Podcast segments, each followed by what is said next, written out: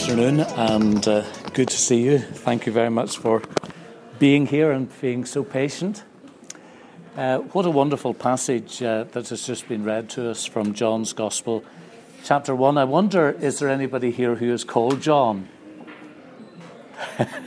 no Johns today. I understand it is now the, the 40th most popular name in the country, but uh, maybe a generation ago, uh, half the people here would have been would have been called John, um, because it was not only very popular uh, a generation ago, but it was also very popular at the time uh, that this gospel was written.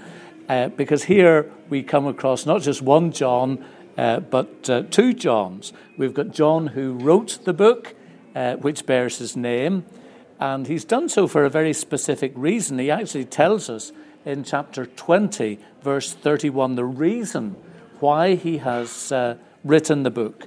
Uh, he says, uh, These things I've written to you that you may believe that Jesus is the Son of God, and by believing, you may have life in his name. So, so this John, who has written this gospel, is very clear um, why uh, he's written this gospel. So that's John number one. And then he mentions another John, uh, and this one is highlighted in chapter 1, verse 4. We call him John the Baptizer in order to differentiate him from John who wrote the gospel. So, why did John, who wrote this book, introduce us to John the Baptizer? Well, remember the purpose he's written the book so that you may believe in Jesus, the Christ, the Son of God. So now he says, I'm introducing you to this man whose name is John, and I'm going to call on him as a witness to testify concerning the light. We'll come to that in a wee minute. So that through him, the person who is the light, all people might believe. So John obviously thinks that this other John, John the Baptist, will help us, the people who are reading, the people who are hearing, uh, to believe that Jesus the one he's already described as the Word and the light is worth believing in. Here's John the Baptist who has seen Jesus for himself. He knows him, he admires him, and he's sufficiently willing to stand up and testify as a witness so that others in turn might believe what he is saying is true. Now, the words testify and witness are legal terms. And uh, um, I understand the word witness or testify is found 47 times in this gospel. I don't know if any of you have been called to be a witness or to testify in a court of law.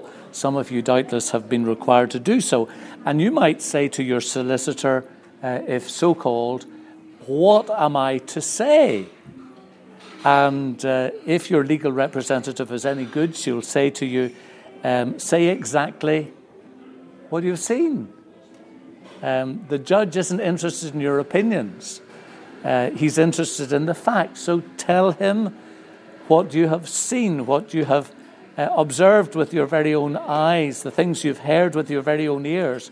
Because after all, when you testify in a court of law, you have to say, I promised to tell the truth, the whole truth, and nothing but the truth. So, John the Baptizer, as somebody who had seen Jesus, who knew Jesus, admired Jesus, was called in by John, the author of this book, to tell the truth, to testify about Christ, so that us, the people who read, might in turn believe for ourselves what John, the author, calls life, life in all its fullness. So that's all very clear, it's, it's transparent.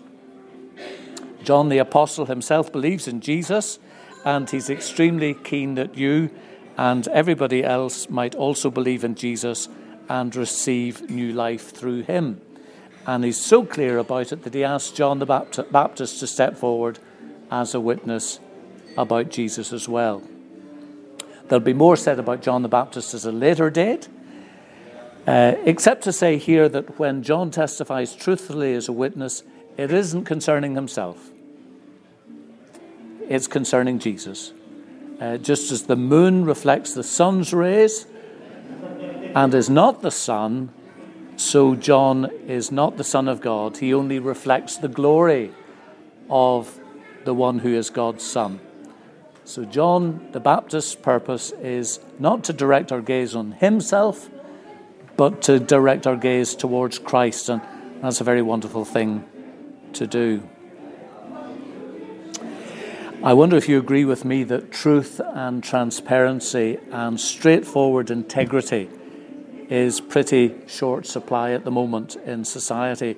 We live in a world where there's a lot of fake news, no shortage of lies, whether it's Russia concerning the poisoning of Sergei Skripal and Yulia, his daughter in Salisbury, or from Saudi Arabia concerning the murder of the journalist in the embassy in Turkey or maybe some of you have been following about Paul Manafort lying to the FBI concerning alleged Russian meddling in the 2016 election. So, truth and honesty are very rare. I recently chatted to a very respected journalist here in the city, and I asked him, in all his years of reporting, covering politics, were there any people he knew of real integrity? And he thought for a moment, I thought he was going to say no, but he actually said, Well, there are two. Uh, I won't elaborate who they were, um, but quite plainly, in his view, transparency and light and, and openness is in shocking short supply. So when John here tells that John the Baptist is his first witness to say about how good the Lord Jesus is, that is worth noting. Uniquely, Jesus, this Son of God, is somebody so clear, so pure, so transparently attractive that the only way he can be described is as light. And in a dark and difficult and duplicitous world where we all feel compromised and contaminated by lies, how fantastic when we see somebody we can trust someone we can admire, someone, it says in verse 14, who has come from the Father and is full of grace and truth. So, this true light that gives light to women and men in verse 9 has now come into the world, verse 14. Uh, and uh, it puts it this way the Word became flesh and made his dwelling upon us. And this is, of course, what we call the incarnation the one who was in the beginning, verse 1, who was with God and was God, this light in whom there was life took on human form, and as Eugene Peterson has put it, moved into our neighborhood, full of grace and truth. So here's the Lord Jesus, the Son of God, who existed with the Father and the Holy Spirit from the beginning, this perfect person that John the Baptist testifies about has come into the world. And although our world was made by him or through him, verse 10, the world did not recognize him. As some of you know, my dad was an artist. And there were times uh, I remember as a boy being at an exhibition where my dad's work was on display, and people would be there looking at his work. People would pass comment about his pictures. Some people would even buy his work and they weren't even aware that the artist who had painted the pictures was there in the room. And they could have spoken to him, they could have had conversation with him. The Word became flesh, and although the world was created by him and he came to his own property, most people hadn't a clue that it was him. And when he came to his own people, again, sadly, few welcomed him, even fewer received him as Lord and God. I told you that my dad was an artist, and it was my dad's mission in life to help people see with an artist's eye. Not just to see, but to really see, to see shape and form, to see light and shade, to see colour and texture. My dad's purpose, in his own words, was to help people see. Now, my brother is an ophthalmologist, and it is my brother's mission in life to help people see. With a surgeon's skill, he performs operations that remove cataracts and repairs retinal detachments. He helps people see so that they not just are looking at shadows, but looking with clarity. So, my brother's purpose, in his words, is to help people see. Now, I'm a preacher, and it's my mission in life to help people see. As the Bible is opened, as the scriptures unfold, as they explained, my goal in life is to help people see not just the words of the text, but the word behind the text. My purpose in life is to help people see. I wonder if I can explain. What do we have here? What is it? Two faces. Anybody see the vase? Okay. What's that? A duck?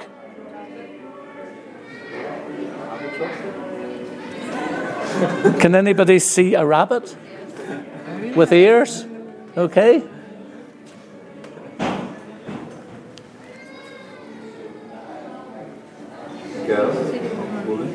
Can you see a woman? Can anybody see a saxophonist, a saxophone player? Okay, that's maybe the more difficult one. Have a look at that afterwards. Um, so it is possible to see and yet not really see. And when Jesus came into the world, into the world he had made, to the people he had created, many people saw him, but very few actually saw him, who he really was the Creator God who had come on a vital rescue mission into the world. He came into the world, the world did not recognize him. He came to his own people, but they did not receive him. But to everyone who did receive him, to those who saw with the eye of faith and believed in his name, something remarkable happened. In fact, we're told something absolutely incredible took place. Yet to all who did receive him, to those who believed in his name, he gave the right to become children, children of God. But you might say, aren't we all children of God? Well, actually, according to this, not so. John says to all who received him, to those who recognized him, welcomed him, believed in him, he gave the right to be children of God. So, to be a child of God is a gift.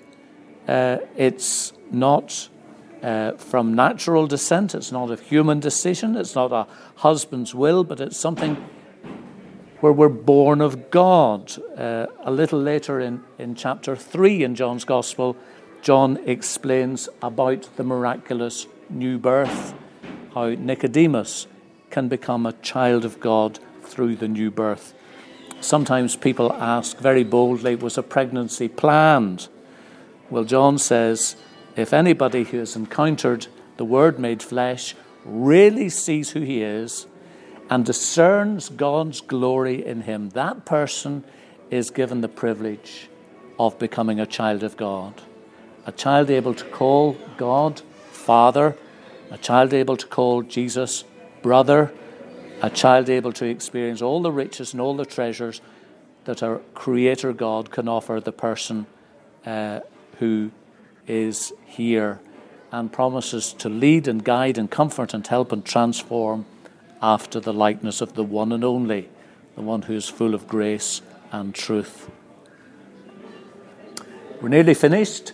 Let me make two uh, very specific implications or applications, if I may, from this little section of John 1. The first one is for uh, those who uh, follow the Lord Jesus, those who are Christians, and in the words of this text have recognized Him and received Him and become children of God. What is our responsibility? Well, quite simply, like John the Baptizer, it is to witness. It is to testify concerning Jesus in the prayer and the expectation that others will believe. We don't have to make up anything. We don't have to say something fancy. We don't have to become a great uh, apologist or a philosopher, although we're glad of those before we speak. It's not necessary to use big or important words. All we have to do is tell the truth.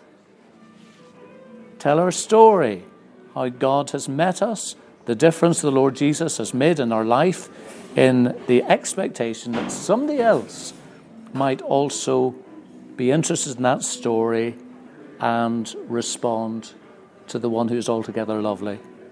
So that's application number one. And if that's relevant for those who call themselves Christian, application number two is for any who wouldn't yet call themselves uh, believers. Because here in John's Gospel, John the Apostle has written these things in a short book and called on different witnesses, including people such as John the Baptist, to tell their story, to tell their truth about Jesus, in the hope that you too may discern for yourself how to have your sins forgiven, a relationship with God, and become His child. And that's why the John's Gospels are here to take away, to read further about how it is possible for you to experience this as well as many other countless people at this time and through the generations. Not just to see Jesus, but really to see him in the face of Christ. Will we pray together? Heavenly Father, thank you for this invitation to become your child. Not because of anything we've done, not because of who we are, not because of the homes we've come from, not even for decisions made on our behalf, but because of your great love for us in Jesus Christ. Please, will you help us respond to you as best as we are able and to trust in you today for every aspect of our lives, and all is for your glory. Amen.